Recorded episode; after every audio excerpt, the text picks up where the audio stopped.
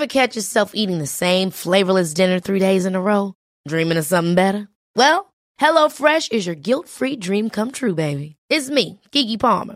Let's wake up those taste buds with hot, juicy pecan-crusted chicken or garlic butter shrimp scampi. Mm. Hello Fresh. Stop dreaming of all the delicious possibilities and dig in at HelloFresh.com. Let's get this dinner party started. There's never been a faster or easier way to start your weight loss journey than with PlushCare. PlushCare accepts most insurance plans and gives you online access to board-certified physicians who can prescribe FDA-approved weight loss medications like Wigovi and Zepbound for those who qualify. Take charge of your health and speak with a board-certified physician about a weight loss plan that's right for you. Get started today at plushcare.com slash weight loss. That's plushcare.com slash weight loss. plushcare.com slash weight loss.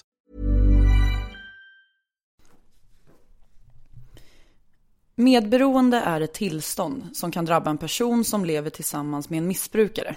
Exempelvis en alkoholist, narkoman eller annat destruktivt eller problematiskt beteende. Den medberoende anpassar sitt beteende och sin personlighet efter den som är beroende i hopp om att kunna hjälpa. En del lär sig detta beteende redan som barn medan andra har lärt sig det senare i livet. Karaktäristiska drag hos medberoende är bland annat följande. De känner sig ansvariga för andra människors beteende, är ofta omedvetna om vad de själva vill och behöver, känner sig säkrast när de ger, attraheras ofta av människor med behov, attraherar ofta människor med behov, känner sig uttråkade och tomma om de inte har någon att hjälpa, överengagerar sig, tror att deras beteende är andra människors fel.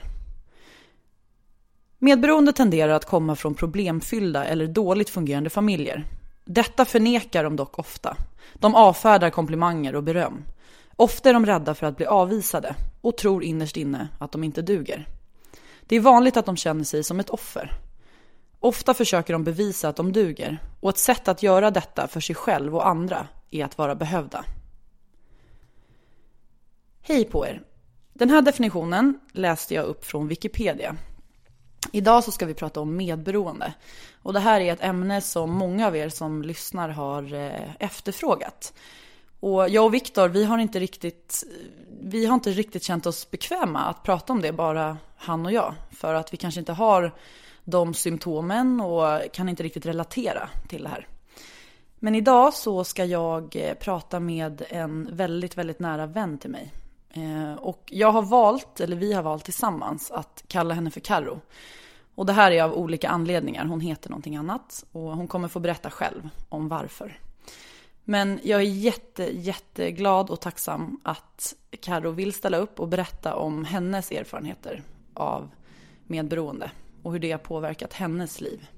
Och jag tror att det här kan ge otroligt mycket till er som lyssnar. Både ni som kanske själva är medberoende eller har levt med någon som är det. Så nu kör vi.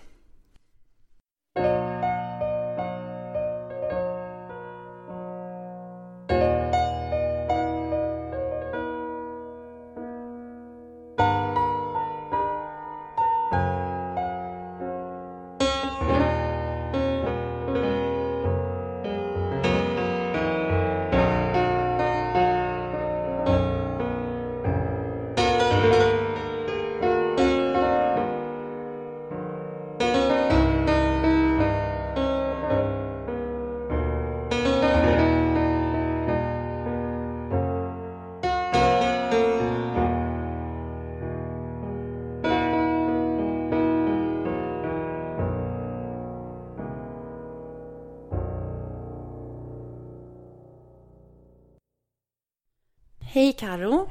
Hej Jessica. Oj, nu stöter jag till hela bordet. Hur mår du? Jo, och tack. Jag tycker att jag mår rätt bra idag faktiskt. Mm. Det går upp och ner såklart. Det gör det ju alltid. Men eh, idag är det rätt bra dag.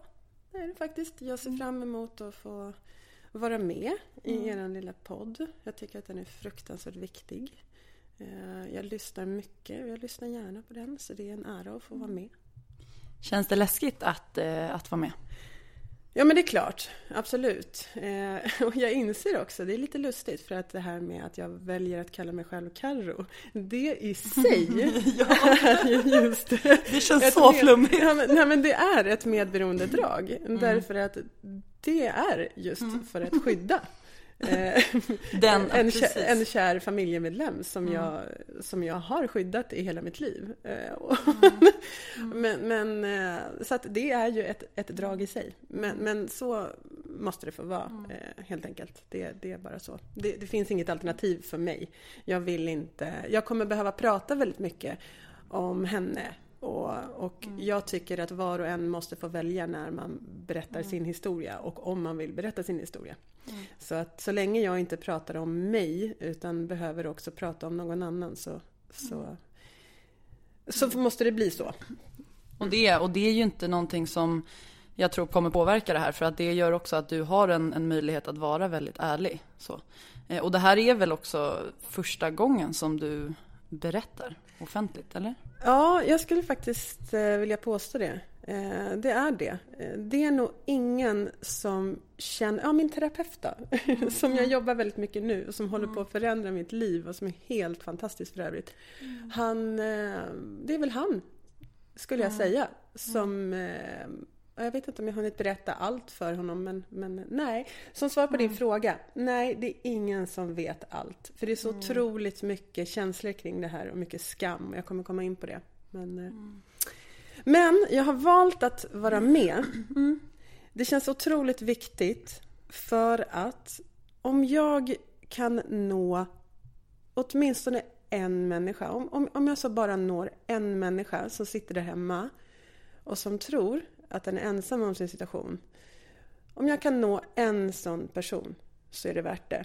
Mm. Eh, ni arbetar ju mycket efter devisen tillsammans är vi mindre ensamma och jag tycker att det är så otroligt viktigt budskap. Mm. Så kan jag bara nå en person där ute eh, som får känna sig lite mindre ensam så är det värt det. Mm. Och sen finns det dessutom en annan aspekt, aspekt för mig. Det är att jag tycker att medberoende i mångt och mycket fokuseras väldigt och sammanlänkas i väldigt hög grad med missbruk. Mm. I mitt fall så mm. har det aldrig någonsin förekommit missbruk i, i den benämningen. Eh, det har aldrig funnits alkohol, det har aldrig funnits droger. Eh, mitt medberoende är förknippat med psykisk ohälsa. Och jag tycker att det är viktigt att lyfta fram. Eh, för att många tror att medberoende bara endast och alena hör ihop med missbruk. Mm. Och så är det verkligen inte. Mm. Och det vill jag lyfta fram med min historia. Gud vad viktigt. Och det får mig spontant att tänka på, det finns en film som som eh, släpptes i somras som heter Flickan, mamman och demonerna. Där är en flicka som lever med en mamma som har en psykiatrisk diagnos. Ja. Det behöver inte ens vara, vara det i det här fallet med medberoende. Men hennes mamma har, eh, lider av schizofreni. Mm. Och där, hon blir ju minst sagt medberoende. Mm. Eh, men jag håller med dig, det är väldigt, väldigt vanligt att man pratar och kategoriserar medberoende och kopplar det till just missbruk i form av typ alkohol eller narkotika. Mm. Um, och det var när du berättade för mig och nu, det du kommer berätta idag, jag vet ju knappt en bråkdel om det här heller. Men för mig var det också när, när vi pratade om medberoende någonting nytt och, och som jag faktiskt inte själv hade tänkt på. Så det handlar nog verkligen om okunskap. Så. Jag tror det. Återigen, eh, som ett okunskap som ett resultat av att det är så otroligt mycket skam inblandat med, med, med de här tillstånden. Mm. Eh, man pratar inte om det.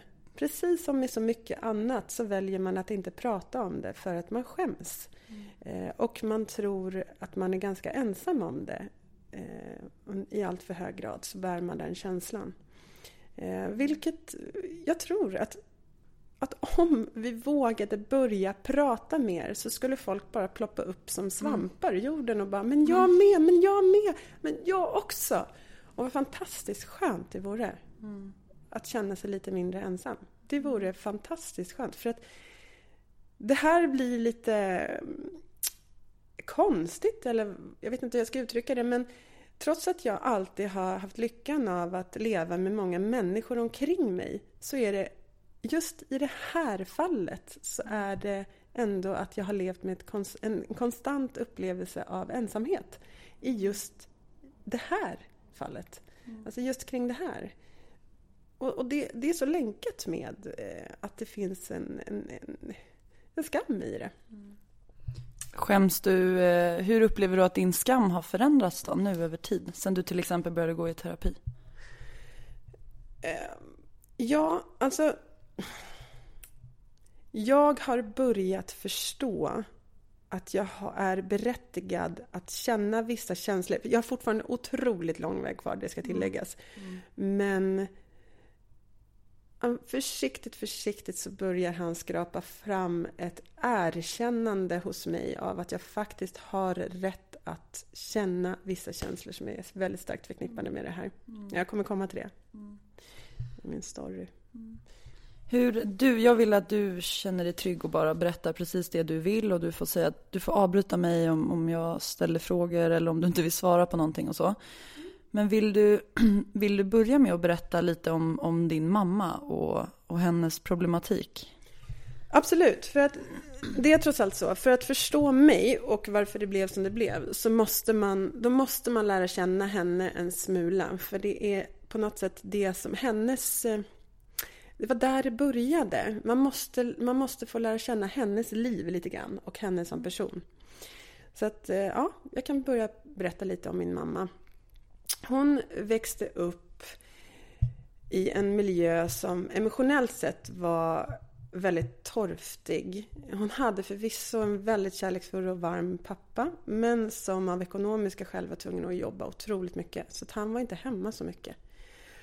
Men i övrigt så var det emotionellt väldigt torftigt. Det fokuserades i mycket högre grad på att man skulle vara hel och ren än på att eh, ja, visa värme och kärlek. Att vara hel och ren och uppföra sig korrekt var det som, som var absolut högst på, på prioritetslistan. Eh, det fanns inte så mycket utrymme för att misslyckas och göra fel. Eh, om man som liten kissade i sängen så kunde man få stryk för det. Eh, om man hade några kilo för mycket så fick man höra det. och man är alltså min mamma i det här fallet. Nej, men hon, hon, hon, hon lärde sig tidigt att förstå att hon misslyckades och att hon gjorde fel och att hon var fel. Att hon inte dög så som hon var. Det gör ju att hon växer upp med en otroligt sargad självbild redan från början. Och kanske inte helt oväntat då så träffar hon män som fortsätter att bekräfta den här sargade självbilden. Hon träffar då min pappa som var inte på något sätt mogen att starta ett familjeliv när de träffades, skulle jag säga. Eh, han var mer intresserad av att vara utanför familjen än i familjen och han skulle nog inte med facit i hand ha skaffat barn eh, under den period han valde att skaffa barn med henne. Han eh, hade väl, eh, ja, fyra, fem utomäktenskapliga förbindelser under min uppväxt. Eh, ja, han, ja, jag tror att han var otrogen i, i perioder av, ja det var nog fyra, fem gånger. Så att vad som hände var ju att mammas redan sargade självkänsla blev ju ännu värre. Eh, det blev en, en, ja, vad ska jag säga? Hon hade bestämt sig för att hon skulle minsann vara den här mamman som hon inte hade fått. Så hon skulle finnas där till varje pris och visa sin kärlek. Och det gjorde hon verkligen. Det vill jag verkligen bedyra. Det gjorde hon verkligen. Men hon var ju samtidigt väldigt, väldigt, väldigt trasig. Eh, och det blev ju inte bättre av att leva med en man som inte var så intresserad av att vara innanför hemmets murar. Utan, men hon hade bestämt sig för att familjen till varje pris. Och jag tror också att hennes då trasiga självkänsla gjorde att hon inte kunde sätta gränser utan hon valde att förlåta, ta tillbaka, förlåta, ta tillbaka och så vidare. Och för att familjen skulle hållas ihop. Men med det växte hennes skam, hennes känsla av förnedring, Eh, det började komma återkommande depressioner som gjorde sig eh, påminda allt mer ofta. Ja, eh, och det där, där någonstans började mitt tidigt mitt liv som medberoende. För där kommer jag in i bilden. Jag föds och blir hennes största och absolut främsta tröst i livet. Jag blev på något sätt allt hon levde för. Ehm, allt som gav henne mening. Ehm, vi hade ju flyttat när, när eh, strax innan jag föddes så, så, så, flyttade de, de bytte stad. Så att det fanns inte så många runt omkring henne. Och sen så hade de en överenskommelse om att hon skulle vara hemma, så hon var hemmafru. Så ehm, hon var ju också då av, av, av den anledningen utanför arbetslivet. Så det fanns inte något stort nät runt omkring henne. Hon var ganska ensam, min mamma. Och så levde hon då i ett fullkomligt dysfunktionellt förhållande. Så att eh, det blev jag som blev hennes solsken och hennes tröst och hennes, eh, ja, hennes tröstkudde. Det lärde jag mig allt för tidigt. eh, och jag har... Jag har självklart minnen av sol och roliga stunder där vi har skrattat. Det har jag, tack och lov. Men desto mer minnen av jämmer och elände. För min mamma och pappa hade det i princip aldrig bra tillsammans det vart ju liksom en situation eh, som var genomsyrad av gråt, av förtvivlan, av vädjanden att komma tillbaka. Att vilja vara med oss. Att vilja... Alltså jag, jag, jag kan, jag kan minnas att, att det var i princip ständiga vädjanden från hennes sida att Snälla, kan du inte intressera dig lite för oss? Hur vore det om du skulle bry dig om eh, ditt barn? Hur vore det om du skulle bry dig om mig? Varför, behöv, varför finns det andra som alltid är viktigare? Och så vidare. och så vidare. Det där är meningar som jag har hört under i stort sett hela min uppväxt. Så det blev ju min verklighet. Att så var det. Det fanns andra som alltid var mera viktiga än, än oss. Och eftersom bråken var så vanligt förekommande så var det också någonting som jag naturligtvis... Eh, jag var ständigt förberedd. Jag var ständigt på min vakt. Jag kunde stå och smyga på dem när pappa kom hem. Så kunde jag stå bakom ett hörn och vänta på att det skulle smälla. Och det gjorde det ju. Det, det dröjde ju aldrig lång tid förrän bråket var ett faktum. Och så smög jag fram bakom hörnet när dörren hade smält igen och så ser jag en mamma som sitter och gråter förtvivlat. Och som försöker trösta mig och säga att det är ingen fara. Det är ingen fara gumman. Men ett barn som får höra det är ingen fara gumman, allt ska bli bra. Men där den vuxna som ska agera den trygga. För för ett barn, jag vill poängtera det, för ett barn så är ju föräldrarna grundstommen av trygghet. Man vet ju inget annat. Det är ju det, det är liksom stommen av trygghet som ska vara där. När den skälver, när man, ser, när man får dubbla budskap, vilket sker i det här läget. Jag ser någon som sitter och säger att allt ska bli bra. Det är bra gumman, det är ingen fara. Men som samtidigt sitter och gråter förtvivlat. Då blir man som barn otroligt ambivalent. Och det blir en känsla av skräck inombords. Och den här skräcken talar man mycket om eh, när man pratar om medberoende barn. Eh, det blir eh, en... Eftersom all trygghet sätts på prov så väljer man som barn i det läget att försöka skapa ordning i det här kaoset. Eh, och man, för att man är så fruktansvärt rädd man bara går och väntar på nästa smäll. Och man inser också successivt att det finns ingen här som är kapabel att ta hand om mina känslor. Jag är livrädd. Som barn tänker man, jag är livrädd Men jag ser också att det finns någon som är fullkomligt eh, ur... Eh, ännu mer livrädd? Ja, typ, ännu mer... och ännu mer instabil. Det finns ingen som är kapabel att ta hand om mina känslor så det är bäst att jag stänger av mina. Det är det som händer när man är liten. Det är så viktigt när man är liten att få sina känslor speglade. Om man är ledsen så behöver man en mamma och pappa som säger Jag ser att du är ledsen hjärtat, vad är det? Mm. Mm. Och så att man får utrymme för att, för att visa eller få berätta eller få tröstas. Mm. Eh, är man arg så är det så himla viktigt att den känslan speglas. Vad man än känner som mm. liten så behöver man få den känslan speglad. Det händer inte om du lever in på någon som är lika trasig eller ännu mer trasig. Det, blir en förväx det sker en förväxling. Så att vad som händer hos barnet och vad som hände i mig det är att man, man fryser inne de känslorna.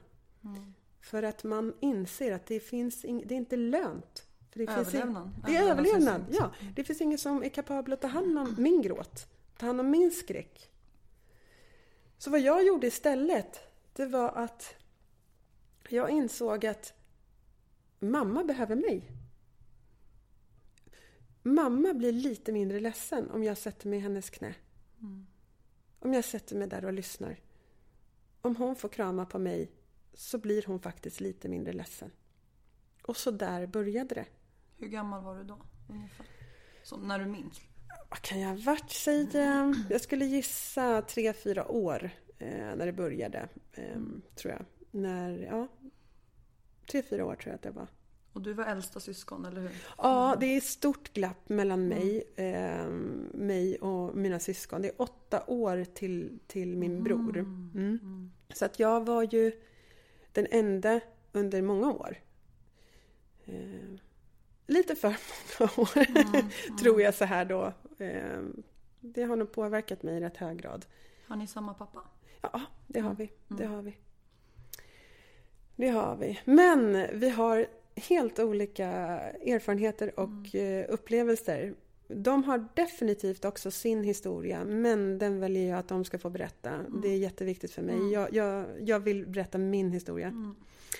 Um, så, men, men vad som hände det var som sagt var att jag tidigt blev en tröstkudde och mm. lärde mig att mina känslor finns det inget utrymme för, de får inte plats, de begraver jag. Men jag insåg att jag kan få mammas liv att kännas lite, lite, lite bättre mm. genom att lyssna på henne.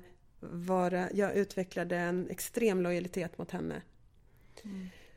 Men vad som är viktigt är också att samtidigt i det här, vad som blir så olyckligt när vuxna människor öppet blandar in barn i sina konflikter. Mm. Det är att det blir också en extrem ambivalens.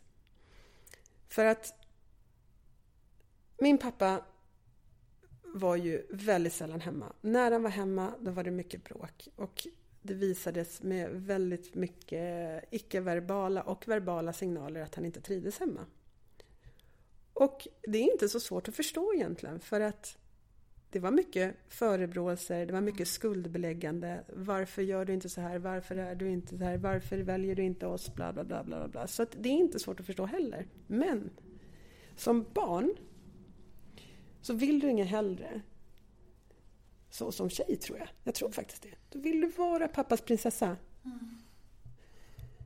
Men vad jag fick veta, lära och förstå, det var att den där pappa var en pappa som inte ville vara där. Det var ju det enda jag fick höra. Men vad var verkligen sanningen? Och vad var hennes sorg? Mm. Det, det, har varit min ambivalens under hela mitt liv. Ska jag vara riktigt arg på pappa? Eller ska jag faktiskt tycka lite synd om honom? Och, och vad, är mina, vad är mina känslor i det här? Jag, jag vill inget hellre än att vara honom till lags och få känna mig som, ja, men som pappas prinsessa, få göra någonting ensam med pappa. Så att den kampen, att söka sin pappa och som liten flicka verkligen sakna honom och faktiskt älska honom. Och samtidigt också bära någon annans persons smärta och vrede gentemot honom. Det gjorde mig till otroligt ambivalent gentemot min pappa. Och det är inte helt oviktigt i det här, när man ska förstå vem jag blev. För att den prestationsprinsessa som jag har blivit och har varit under lång tid är starkt förknippat med just det. Och det här medberoendet jag utvecklade till mamma. Den som skulle trösta henne. Alltid. Så det är ingen slump att du blev sjuksköterska? Garanterat inte. Av, av flera skäl kan jag säga, men garanterat inte. För att eh, prestationer har genomsyrat hela mitt liv. Jag har jättelänge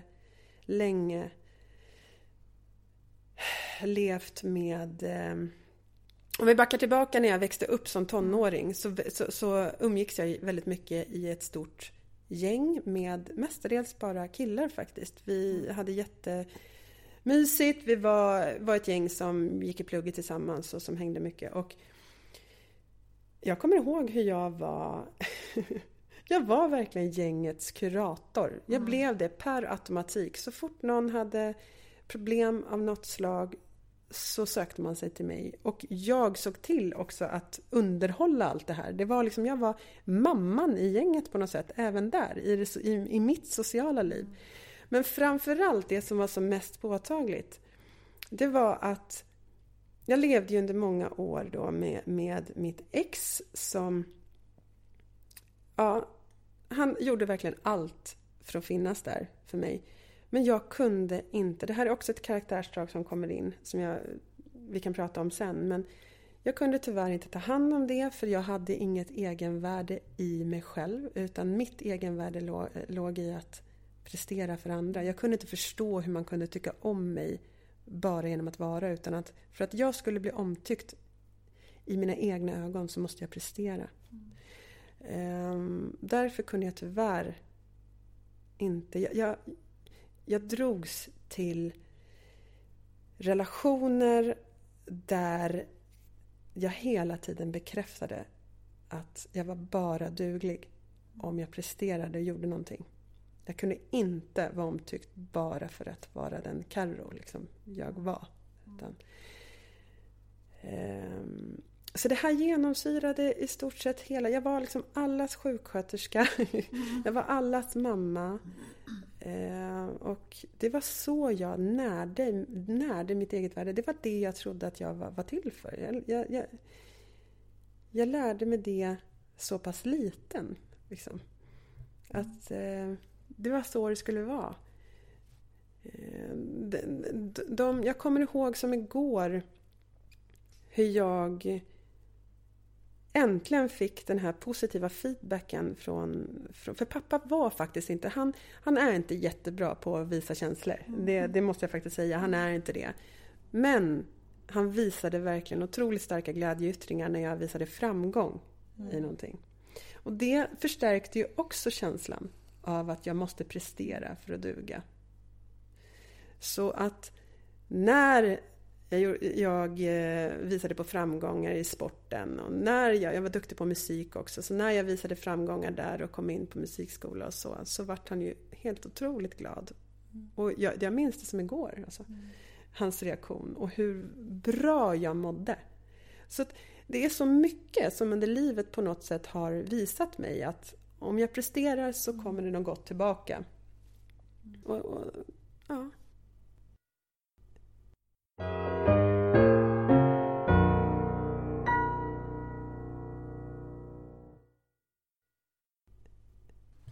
Minns du eh, hur du mådde under tonåren? Jag minns att jag mådde skitdåligt inombords. Jag har ju börjat ta fram de känslorna nu, eller de minnena nu. Länge levde jag nog med eh, förtryckta eh, känslor väldigt länge. Men jag, när jag börjar att harva i det där nu så minns jag att jag mådde skit. Men att jag satte på mig ett clownansikte. För att utåt sett så var jag känd som den här som alltid var glad, full med energi, sprudlade, Och det där var en bild som jag ville leva upp till. Jag ville inte på något vis att den där skulle raseras. Um, och... Um... Den kan man ju se än idag, eller i alla fall nu finns det ju så mycket, ett större spektrum också av dig. Men att, eh, att jag minns första gången vi träffades. Mm. Det var när jag började mitt första sjuksköterskejobb på en avdelning här i Stockholm. Och eh, du var den person som jag, jag hade hälsat på kanske 8, 9, 10 pers där, sjuksköterskor. Och så bara kommer du, så bara hej Karo. Och jag bara direkt så kände jag så här, det här är en människa som jag bara direkt tycker om.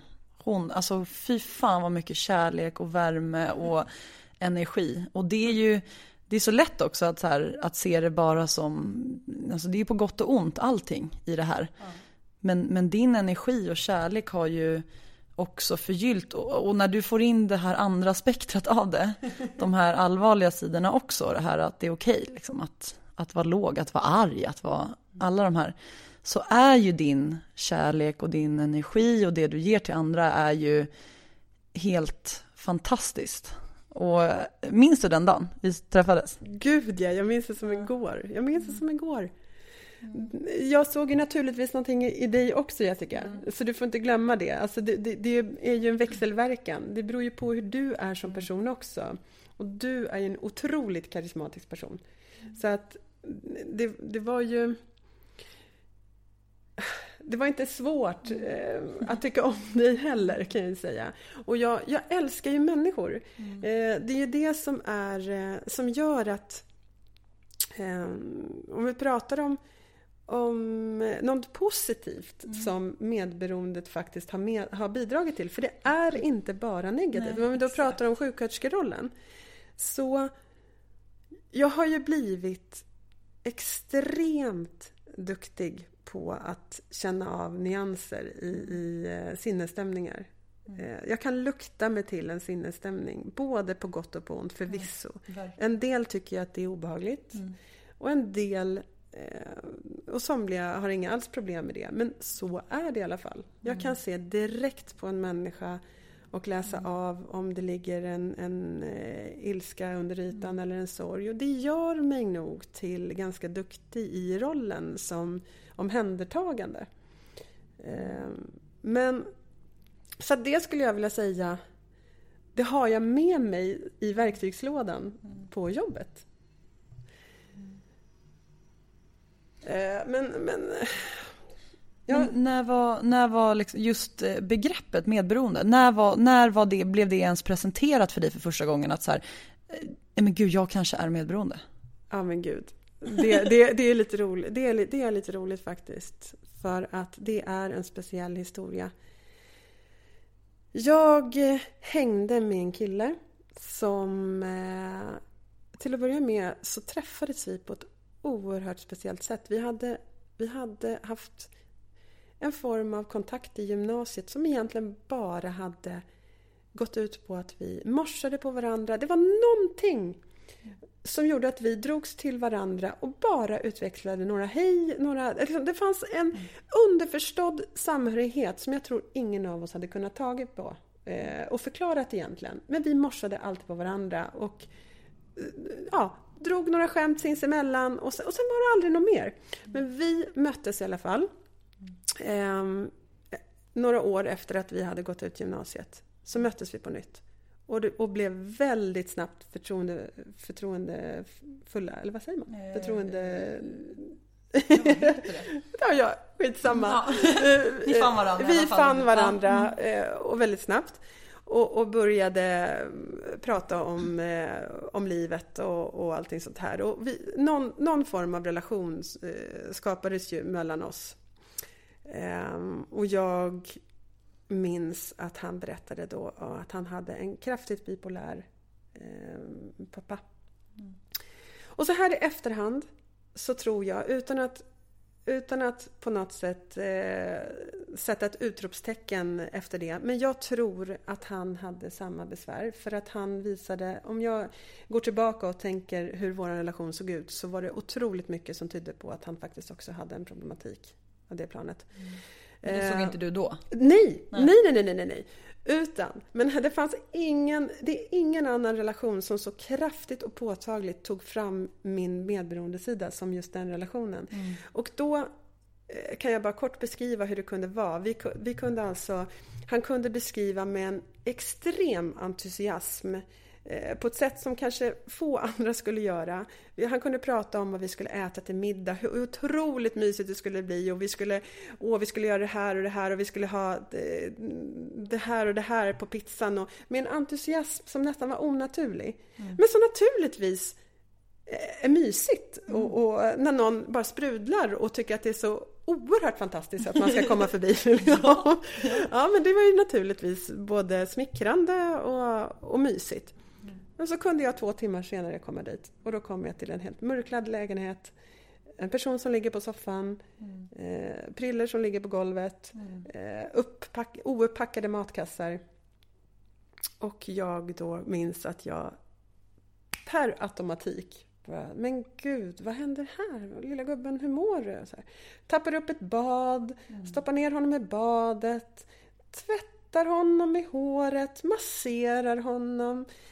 Ja, stoppar ner honom i soffan igen, lagar maten, eh, sitter sen bredvid och bara väntar på att han ska vakna och vara i stånd att eh, gå upp och, och äta tillsammans med mig innan han sen gick och la sig igen. Och jag satt, satte mig igen bredvid och bara väntade tills han mm. hade kraft att vakna nästa gång. Och så där höll det på. Mm. Och jag kunde inte se då hur sjukligt beteende det här var. Mm. Både hos mig och hos honom. Mm. Men denna person kommer alltid att betyda hur mycket som helst för mig. För vad han själv sa en gång vid ett tillfälle som jag aldrig glömmer. Han sa Karo, vet du vad? Jag behöver ingen sjuksköterska. Och du, jag går ju i en eh, självhjälps, självhjälpsgrupp eh, för medberoende för eh, min pappas räkning. Och eh, jag tror att det är någonting som du också skulle behöva titta lite närmare på. Jag tror att det skulle kunna vara någonting för dig också. Och ja, alltså jag blev så provocerad. Och jag kommer ihåg att jag tänkte, vad fan menar du Kar? Liksom. vad fan menar du? Ja. Vad menar du med det här? Ja. Men jag önskar verkligen att jag fick ett tillfälle att tacka honom för det idag. För att det la grunden till att jag blev nyfiken på det här med medberoende. Det blev eh, det som gjorde att jag eh, faktiskt eh, avsatte en sån här eh, självhjälpshelg och lärde mig, satte mig in i vad medberoende var. Mm. och nu, några år senare, också har valt att börja arbeta med det. För att jag har med hjälp av den terapeut jag går till idag så har jag förstått att det genomsyrar mitt liv fortfarande i otroligt hög grad. I både relationer, i, ehm, på arbetet, egentligen i alla val jag gör så genomsyrar mitt medberoende mitt liv.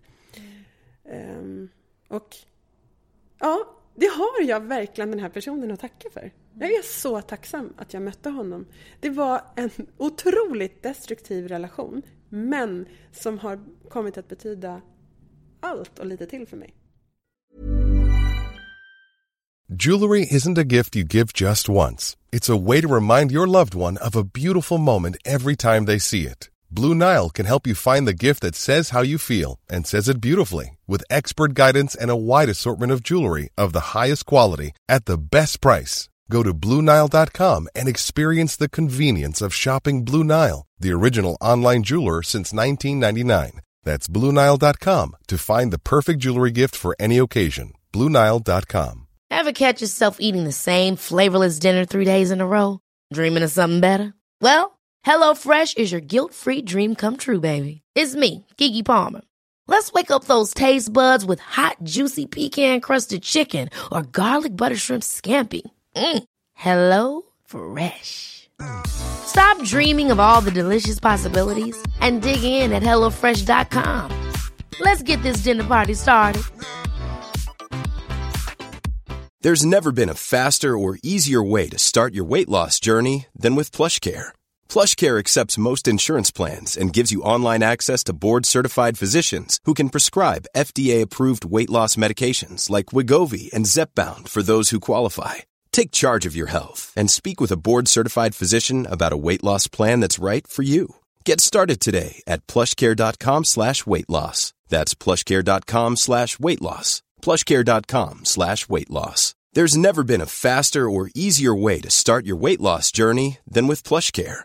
PlushCare accepts most insurance plans and gives you online access to board-certified physicians who can prescribe FDA-approved weight loss medications like Wigovi and Zepbound for those who qualify. Take charge of your health and speak with a board-certified physician about a weight loss plan that's right for you. Get started today at plushcare.com slash weight loss. That's plushcare.com slash weight loss. plushcare.com slash weight loss.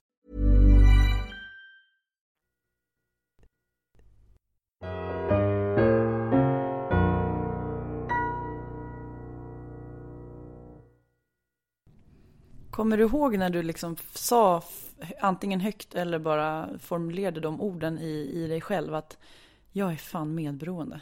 Mm, det var strax efteråt. Det var verkligen, ja. För att jag, när jag hade landat, när, när, jag, när, när min frustration över vad han slängde ur sig hade lagt sig Mm. och jag faktiskt var beredd att kolla upp medberoende och eh, bestämt mig för att lära mig mer om det. Då, när jag satt där i den här gruppen av människor som levde som medberoende, då, då, då var det som att, men herregud, jag är så medberoende som en människa bara kan, kan vara. När, när du insåg det, var det sorg, var det lättnad, var det både och? Vad var det för känslor som kom upp i samband med den någonstans acceptansen eller insikten? Jag ska säga dig att då, då så handlade det framförallt om att lära sig vad medberoende var. Och Jag hade nog fortfarande inte riktigt... Jag måste göra en liten modifiering för att jag hade nog inte riktigt förankrat det faktum att, att jag var riktigt... Hur, hur mycket det påverkade mitt eget liv. Eh, om jag jämför med nu, när jag verkligen på riktigt arbetar med det här medberoendet. Det är nu sorgen kommer. När jag inser, när jag är tvungen att plocka fram den här lilla, lilla Karo. ehm, som ska gå igenom de här känslorna igen och eh, verkligen gå tillbaka. Och för för det, det, det som hände först, den här första helgen jag pratade om, det var mer att så här, medberoende är så här, det här, det här och det kan yttra sig hos personer som har levt nära det här och det här. Och nu är det mera liksom hardcore arbete. Vilket gör att nu kommer det upp mycket mer sorg än vad det gjorde då. Det är nu egentligen sorgen kommer. F- eh, över en förlorad barndom. För det är, är i stort vad det handlar om eh, för oss medberoende. Att man, man, man har blivit vuxen för tidigt. Eh, och medberoende barn ska jag säga, för man får inte glömma bort att det finns medberoende vuxna människor eh, som lever in på någon som inte är kapabel att ta hand om sig själv och som utvecklar ett medberoende. Men eftersom det jag utgår från min situation nu så handlar det om att jag, jag blev fråntagen min, min barndom i hög grad. Jag blev vuxen väldigt tidigt. I egenskap av att vara den som tröstar, tröstade. Eh, och till varje pris ville, ville, ville göra eh, min mammas liv lättare.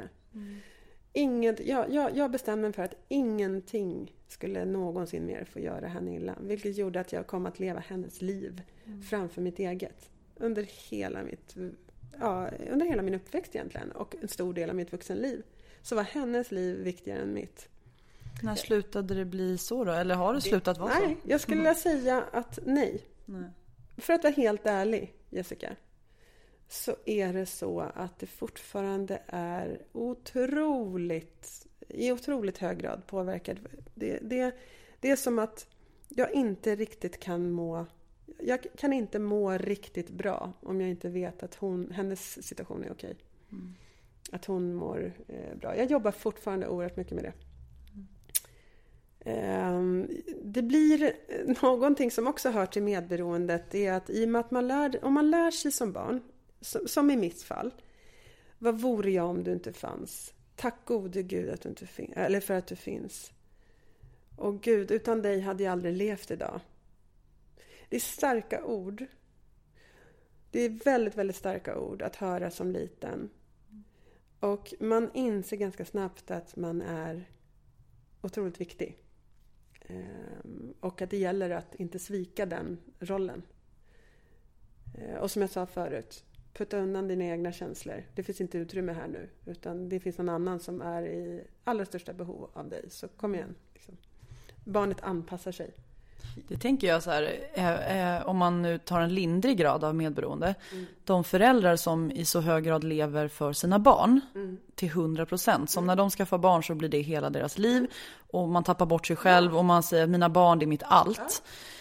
Eh, och, och man ja, men gör allt för sina barn. Och, den, och just att som barn växa upp med den känslan av att mina föräldrar, de, de, ba, de finns bara till för mig. Det ansvaret som man lägger på ett barn. Och det kan jag tänka, även om det inte utvecklas så pass långt som det gjorde i ditt fall, just till så pass kraftigt medberoende. Men det är ju en lindrig form av medberoende. Att så här, men när jag flyttar hemifrån, vad är mina föräldrar då? När jag blir 18 vuxen. Jätteansvar på något sätt. Det här ansvaret du pratar om Jessica, det, det, där sätter du verkligen fingret på någonting. För att det är... ehm, det är verkligen så. Ehm, du påläggs ett otroligt stort ansvar. Även om det inte är menat så, så är det det som blir resultatet. Det är därför jag väljer att det, jag, jag väljer att skydda henne idag genom att kalla mig Karro. Och det är för att jag tror att det skulle göra henne fruktansvärt ledsen.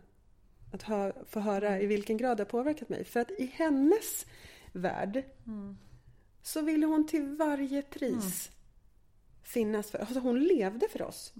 Och det gjorde hon verkligen. Det är bara det att hon var så otroligt ledsen och trasig själv.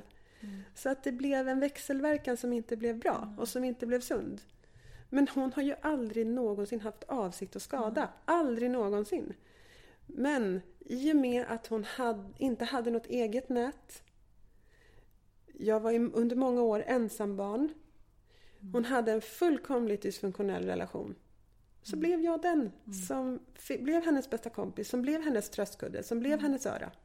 Och det tror jag är så viktigt, för det är nog precis som du säger att avsikten har ju alltid varit god. Hon har ju alltid menat väl och velat visa er all kärlek som inte hon fick.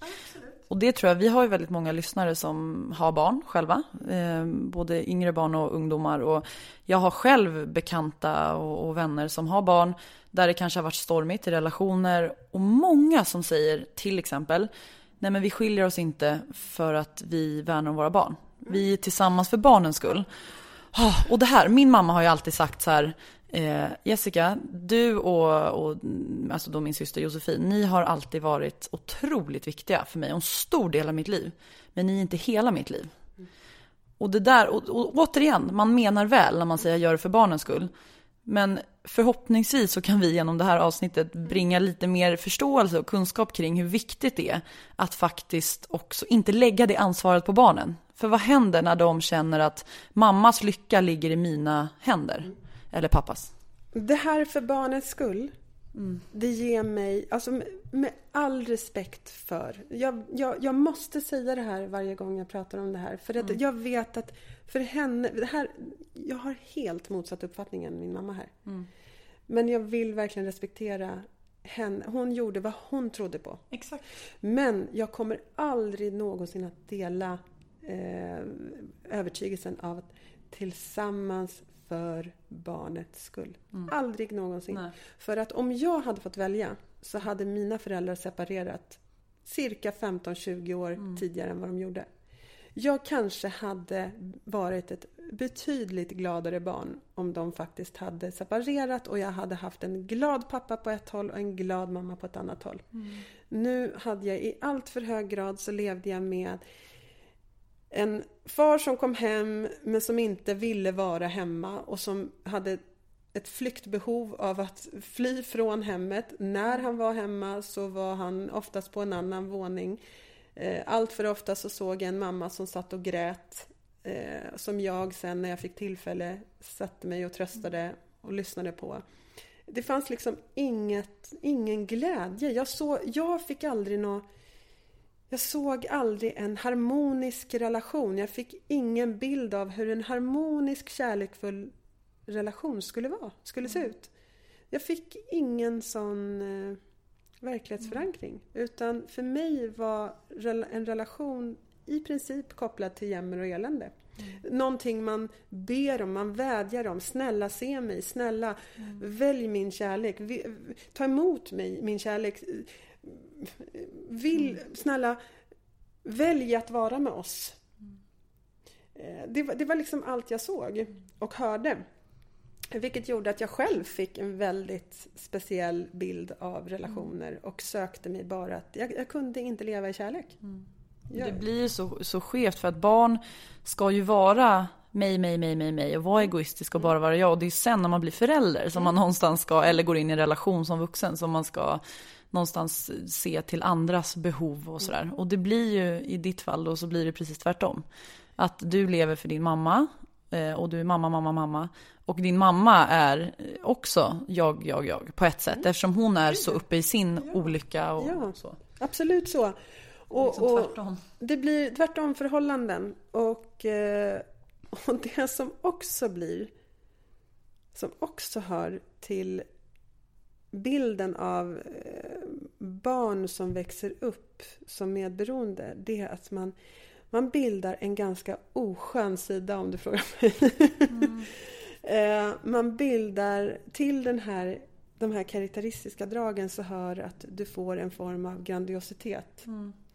Du blir lärd att du är så jävla viktig. Det, viktig, det viktigaste, centrumet. Mm. Eh, någonting som är så viktigt så att om det inte vore för dig så skulle jag inte leva. Mm. Alltså att bära den som barn, att bära den manteln, det gör att du också då växer upp med en övertygelse om att du är på riktigt livsviktig och att du har svaren på allt, du har lösningarna på allt. Mm. Så vad som hände var vid sidan om då en mamma som, som resultat av sitt liv, sina negativa upplevelser som har, liksom startade sedan hon var barnsben, så utvecklade hon en sida av eh, otroligt kraftigt behov av... Alltså hon var varit väldigt försvarsinställd. Mm. Hon hade taggarna utåt. Ingen skulle någonsin mer få sätta sig på henne. Mm. Hon, det är som att hon hade konstant utåt en gard. Mm.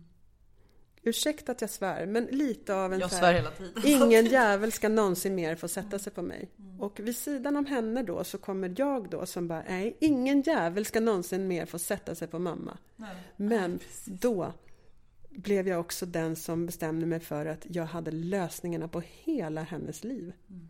Så att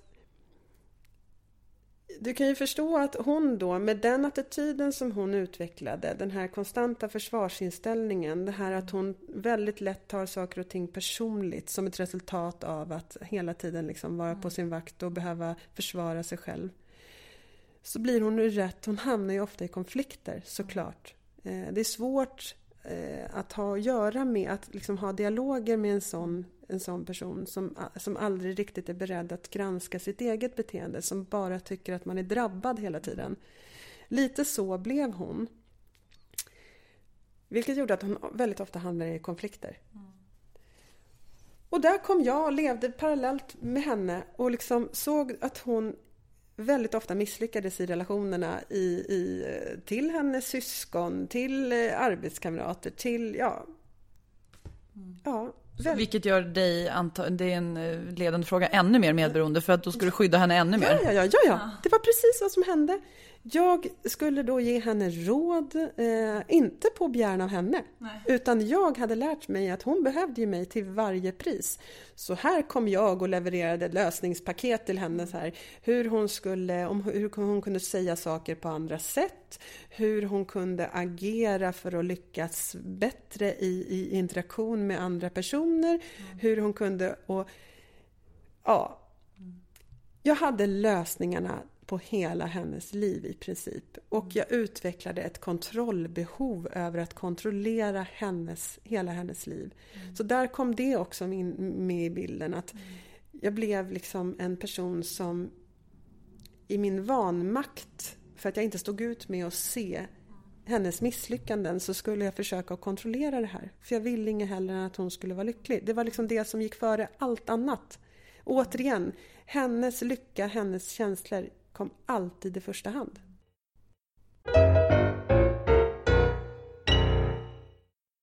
Men hur mötte hon det här då? Sa hon att, ja men Carro skärp dig nu, jag behöver inte din hjälp? Eller tackade hon bara och tog emot alla dina råd och, och så?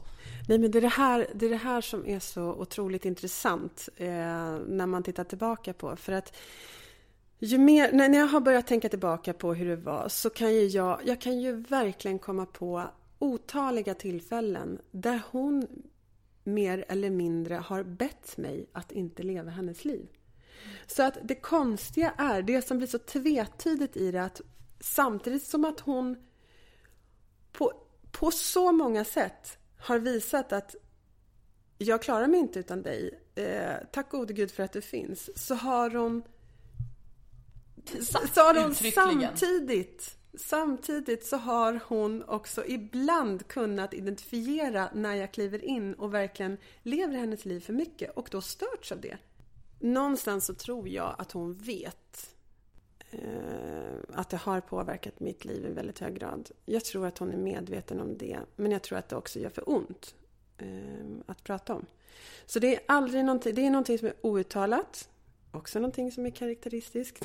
Precis, då sätter du hennes mående framför ditt eget på ett sätt. Ja, absolut. Och sen så just det här med att eh, det finns problem som inte talas om. Men jag känner samtidigt också så här. Eh, jag vill läka. Jag vill ge mig tillbaka rätten att eh, till mina icke upplevda känslor. Eh, så att jag känner på något sätt att det viktigaste för mig är inte att konfrontera henne, skuldbelägga henne. Det viktigaste för mig är att, att jag för mig själv ger mig rätten att få vara ledsen och sörja eh, en förlorad barndom. Eh, så att jag sen kan läka och gå vidare. Jag, kan, jag har liksom släppt Jag kan inte fixa hennes liv ändå. Jag kan inte göra någonting annorlunda. Men jag har heller inte behov av att någon sorts upprättelse. För det är som det är. Jag kan inte, jag kan inte påverka hur det har varit. Mm. Um, och jag vill, jag vill faktiskt uh, också kunna göra något gott av det som har varit. Jag vill kunna se att det som har varit också kan föra något gott med sig. Det har gjort mig trots allt till den jag är idag. Det har gjort att jag har, har utvecklat vissa färdigheter som jag är väldigt glad för att jag har. Så att jag vill försöka att tänka så. Mm. och, och, vara tacksam och inte bara tänka att jag hade önskat att allt, allt hade varit annorlunda. För jag har haft bra stunder också mm. i mitt liv. Och det får verkligen inte glömmas. Jag har, jag har jättefina minnen från när jag var liten också. Mm. Problemet var att det i allt för hög grad var genomsyrat av, av elände. Och det är väl också det här att, att bearbeta och sörja. Det handlar ju inte... Din mamma står ju symbol för allting som hände i dig. Eller hon har ju varit den personen som satte igång massa saker i dig. Men i ditt bearbetande nu så handlar det ju om, precis som du säger, om dig. Att du ska hitta de här förlorade känslorna och allt det där. Så att jag tycker att det låter väldigt rimligt att hon behöver inte, kanske, vara en del av det arbetet. Och i vissa fall så kanske det är så, men, men i ditt fall inte. Liksom. Nej, men jag tror att det finns andra vägar att gå. Jag tror att det är jätteviktigt att jag eh, tillåter mig själv att känna den här... Det har, det har min terapeut fått mig att förstå. Att det är jätteviktigt att jag plockar fram vreden, plockar fram sorgen, plockar fram allt det här som inte fick utrymme att kännas. Men det kanske inte nödvändigtvis måste vara så att, att det leder till konfrontation. Nej. Eh, med, med henne, med mamma och med pappa. Utan att det faktiskt, eh, att jag kan dela med det här på annat sätt.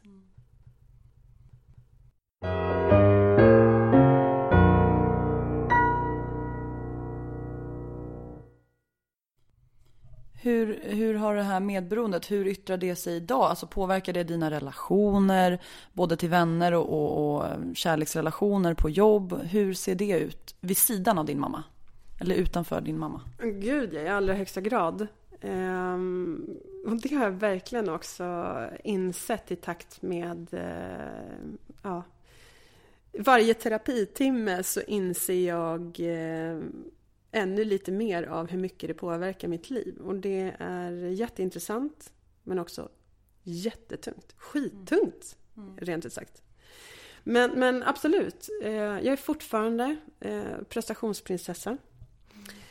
Eh, verkligen. Eh, och det är, eh, mitt egenvärde ligger i eh, prestationer. Jag har oerhört svårt att eh, kunna lita på att jag har ett värde bara genom att vara den Carro jag är. Liksom. Ehm, och det ehm, gör att jag har oerhört hårda krav på mig själv. Både på jobbet och eh, generellt. Ehm, det finns liksom inget utrymme för att, för att göra fel. Och, och, det, och det ironiska i kråksången är att jag ställer absolut aldrig några sådana krav på andra. Mm. För i, i sjuksköterskevärlden till exempel så um, jag älskar ju att vara handledare där till exempel. Mm. Och, och, det första jag säger så är det att våga tala om om du inte kan. Mm. Våga göra fel. Våga... Alltså det, ingen är ofelbar. Jag är den första att hävda det till min omgivning. Men jag har helt andra ramar för mig själv. Helt, då gäller en helt annan, ett, ett helt annat regelverk. Mm. Jag måste prestera för att vara mm. duga. Mm. Um, och naturligtvis så skapar det problem både här och där. Mm. Jag har ju inte tilliten till att, att jag är omtyckt om jag felar. Och det gäller ju både i eh, kompisrelationer. Det är också ett karaktärsdrag då hos en medberoende att man har bristande tillit eh, till sin omgivning. Man blir tyvärr lite misstänksam. Och så har du ju inte den här, du har inte i grunden fått den här eh, egenkärleken och den här eh, egenvärdet i dina egna ögon. Så att för mig är det ju så att jag vågar ju inte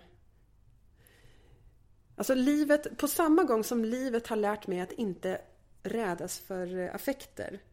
Jag har inga som helst problem med om en patient gråter. Inga som helst problem med om en patient är arg.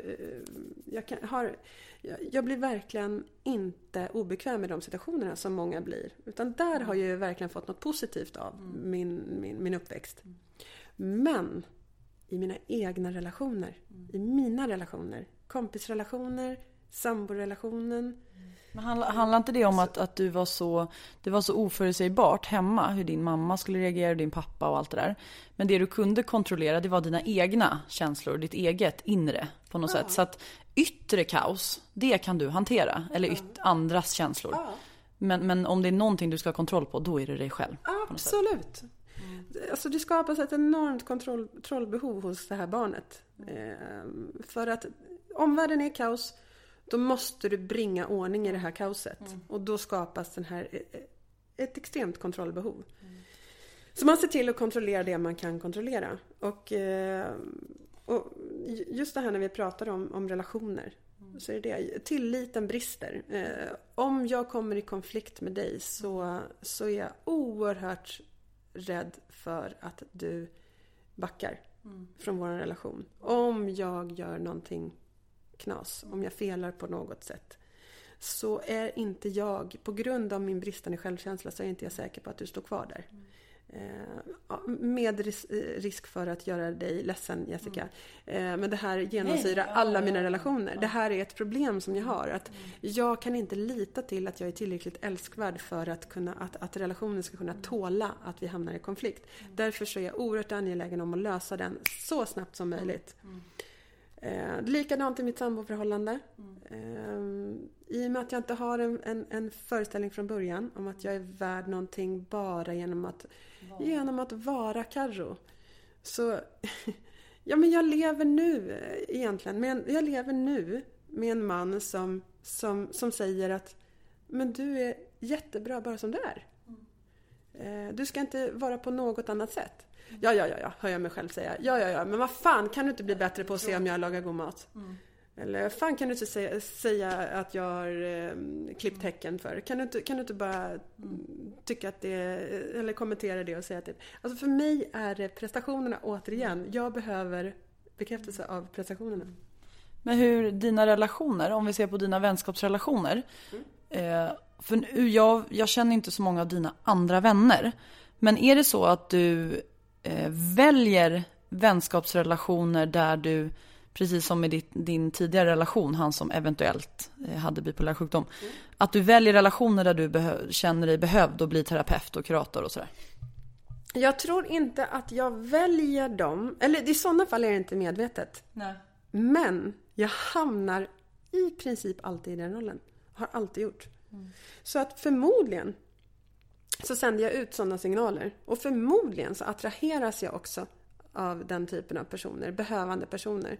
För att det är mera vanligt än ovanligt att jag har människor runt omkring mig med problem av något slag och som ventilerar dem med mig. Eh, Men, men, men man får ju inte heller glömma att det är en av mina färdigheter också. Eh, I och med att livet lärde mig från så barnsben att, att, att vara lyssnande och att vara fokuserad på andras känslor så har jag blivit duktig på det. Så att, och det känn, snappar man ju upp. Så att den typen av personer dras också till mig. Så att det blir en växelverkan. Så att jag kan faktiskt inte säga vad som är hönan och vad som är ägget. Den personen, jag tror att den typen av personer dras till mig men jag dras också till dem. Men kan du känna dig otillräcklig? För om, om du är i en relation då, eller en vänskapsrelation där du inte behöver vara terapeut eller där du inte behöver, för att jag upplever, det här kanske är att jag har dålig självinsikt, men att din och min relation, eh, jag mår ju faktiskt bra nu och, och har inte känt liksom det behovet kanske. Att du, att ha dig som min kurator eller terapeut eller något sånt där. Utan jag känner att det är en, en vänskapsrelation som är väldigt levande och där det är ge och ta. Hur upplever du, hur kommer ditt medberoende in där då? Eh, I våran relation? I din och min relation? Ja men där du kanske inte behöver vara terapeut då? Nej men vet du vad? Alltså, det, jag tror att det här är en, någonting som har läkt bort lite grann hos mig. För att det här var mycket mer dominant under, min, under mina ungdomsår kan jag säga. Eh, den här sidan har faktiskt eh, tynat bort lite grann och den får ju samtidigt odla jättemycket i yrket också. Där tar jag ju hand om hela dagarna. Eh, så vilket gör att det blir skulle jag fortsätta att ta hand om i samma utsträckning som jag gjorde innan jag klev in i det här yrket, alltså, det, det, då, skulle jag, då skulle jag vara fullkomligt dränerad. Eh, så att jag tror faktiskt att i takt med att jag valde det här yrket och började ge, ge, ge, ge, ge, ge hela dagarna i mitt yrke så avtog det lite grann i mitt privata liv. Det är väl fortfarande så att jag naturligtvis att jag har ett lyssnande öra och att det är ett starkt karaktärsdrag eh, hos mig. Men idag kan jag i högre grad än förut eh, ha, en, ha relationer som är eh, med annan tonvikt än, än, än, än då under mina ungdomsår. För då var jag verkligen, jag var verkligen, jag kommer ihåg det. Jag var allas lilla, allas lilla kurator. Eh, Ja, det var verkligen så. När man mådde dåligt så ringde man ofta till mig. Och jag, och jag gillade det. Jag ville verkligen, alltså jag, det var ju så, jag närde ju min självkänsla så också. Det var ju så jag fick ett värde. Det var ju det jag kunde, det var ju det jag Och det är alltid en balans. Alltså det, det, människor mår ju bra av att ge. Så, att, så att det handlar inte heller om att ta bort allt det där heller. Det handlar om att få utrymme att ge till sig själv också. Absolut, i allra högsta grad. Balansen. Ja.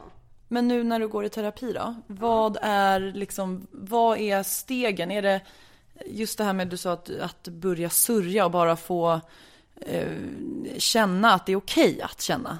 Eh, vad, vad är, hur går gången? För jag förstår att det är början nu av terapin. Eller det har inte hunnit så långt. Nej, men det, det som ska... Det, det som något sätt, på något vis är målet, om jag har förstått det rätt. Det är att jag med tiden ska börja inse att jag ska vara i lika hög grad, eller ännu högre, vara inåtfokuserad snarare än utåtfokuserad. I, I nuläget så har jag levt ett helt liv där andras känslor är viktigare än mina egna. Att när jag har lättare, jag, jag har ju perioder i princip haft omöjligt och kan ha fortfarande än idag, omöjligt att gå in i mig själv. Vad, vad, vad vill Karro? Vad känner Karro? Vad tycker Karro? Det är oerhört svårt många gånger för mig att svara på. För att jag är så ovan att kliva inåt. Och så fantastiskt van istället att fokusera på andra. Vad vill du? Vad känner du? Hur mår du? Så att det är liksom steg ett. Så här, vad, vad, att, att hitta kärnan i mig. Vad vill den här personen? Vad är viktigt för den här personen? Vad, vad, vad har betydelse för den här personen? Vem är Karro? För det, det, det, det, är ett väldigt tydligt drag. Man tappar bort sig själv. För man är så otroligt van att fokusera på andra. Så att man vet till slut inte riktigt vem man är.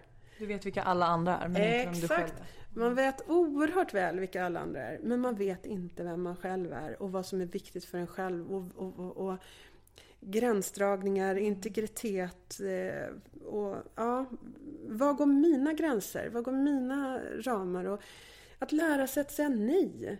Eh, att lära sig att, att eh, sätta gränser. För det är också mm. någonting som kommer på um, efterkälken. Mm. I och med att jag inte är van mm. Att lyssna inåt mm. så blir det också väldigt lätt att svika sig själv. Eh, gång på gång på gång på gång. Eh, att överträda sina gränser och göra Göra saker som man egentligen inte vill. Eh, tillåta sig själv att bli behandlad på sätt som, som man inte borde.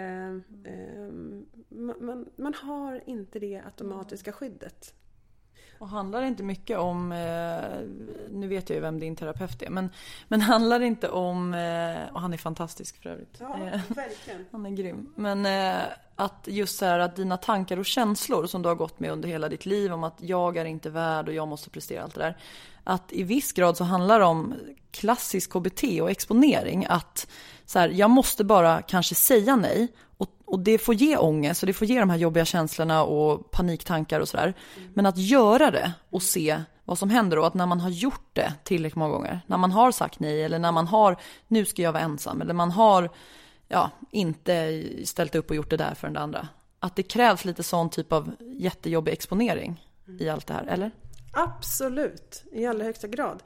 För det finns vissa beteenden som har följt med mig genom livet som har varit oerhört svåra att bryta. Mm. Eh, vad ska jag ta för exempel? Om vi går tillbaka till eh, mamma. Okej. Okay. Jo, till exempel så här. Mamma och jag har bråkat. Mm.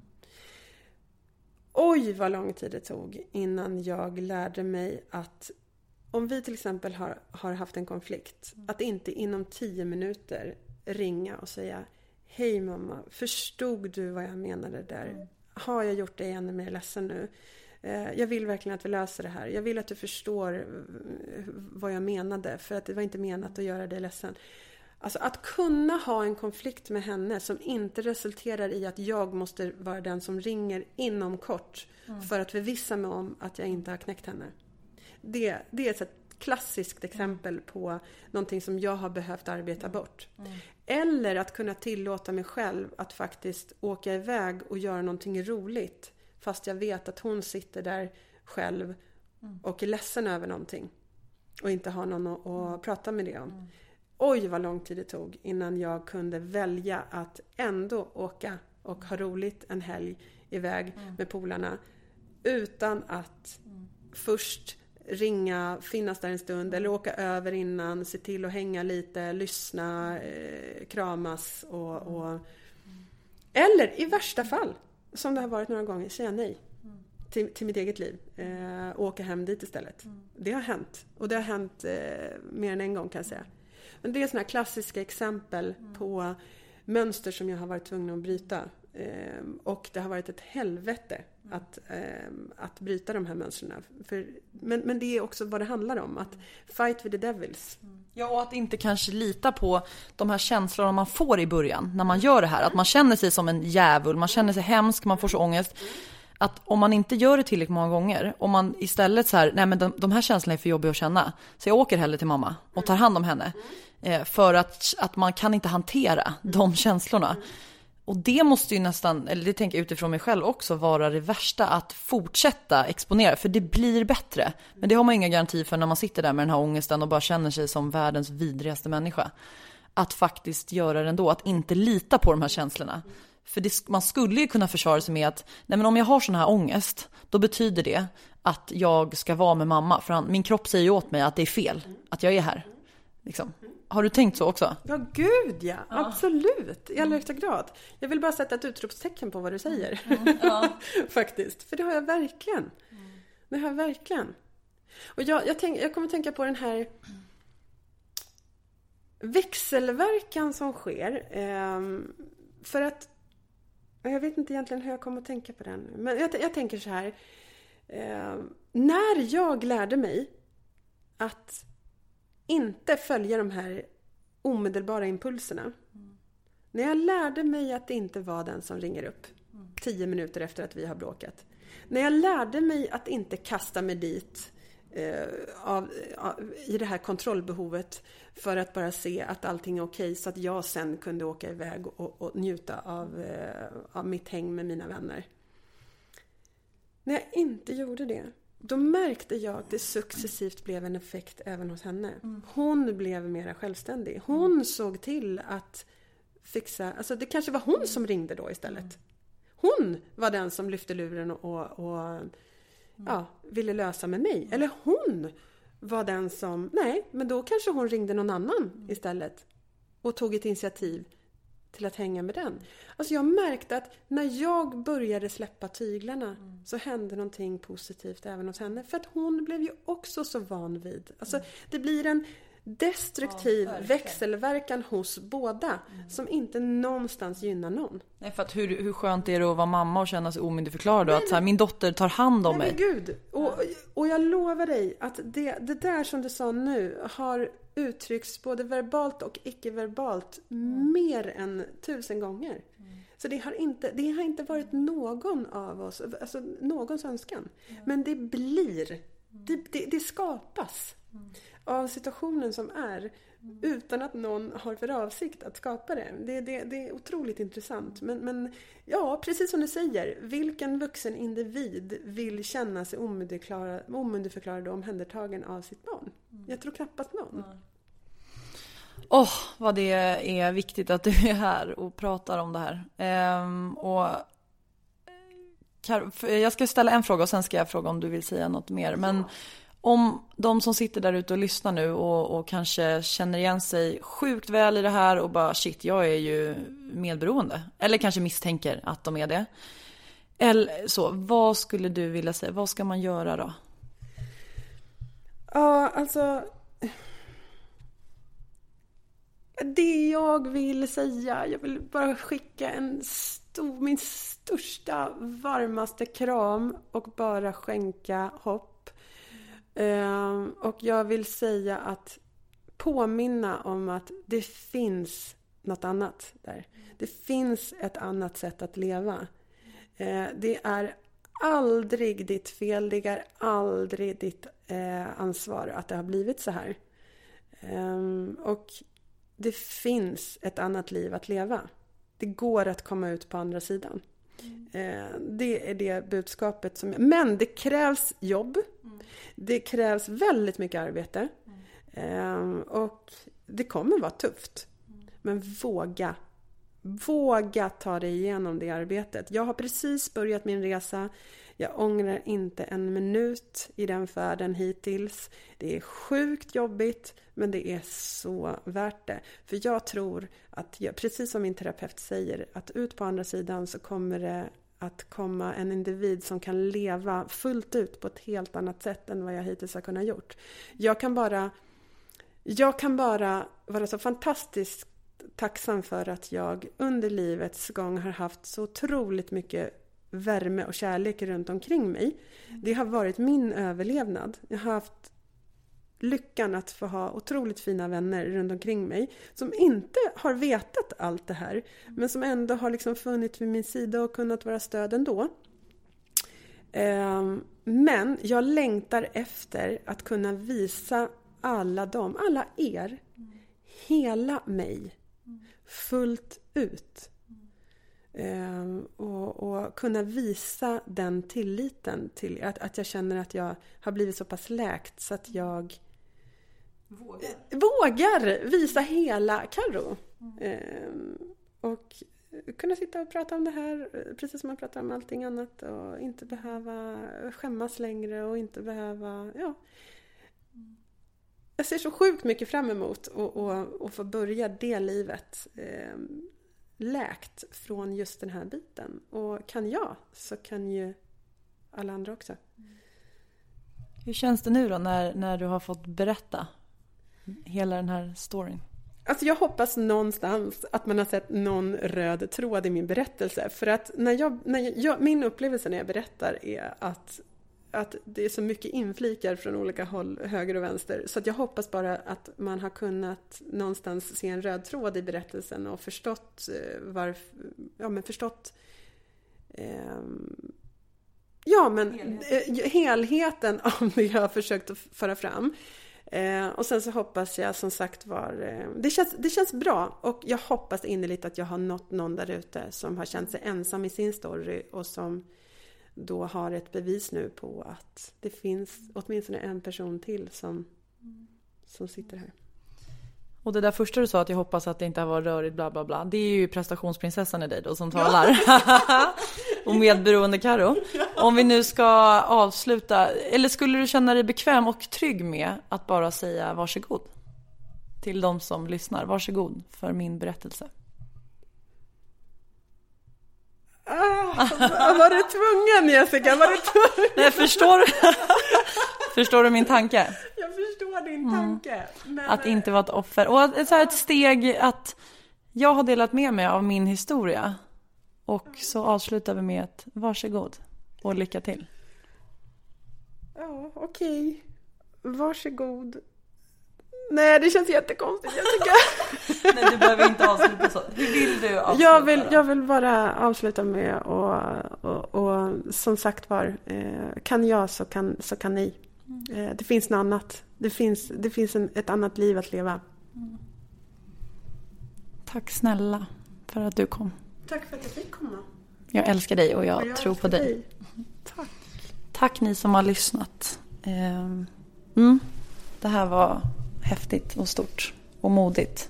Tack Karo för att du kom. Tack själv Jessica.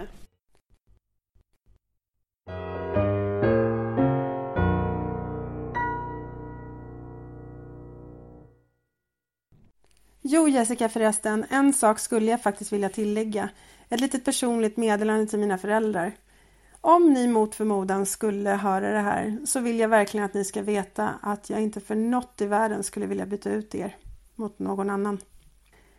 Tack snälla Jessica, tack snälla Viktor för att jag får vara med i eran podd. Ni gör verkligen ett enastående viktigt arbete. Tusen, tusen tack!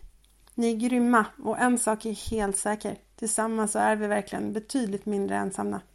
Hej då!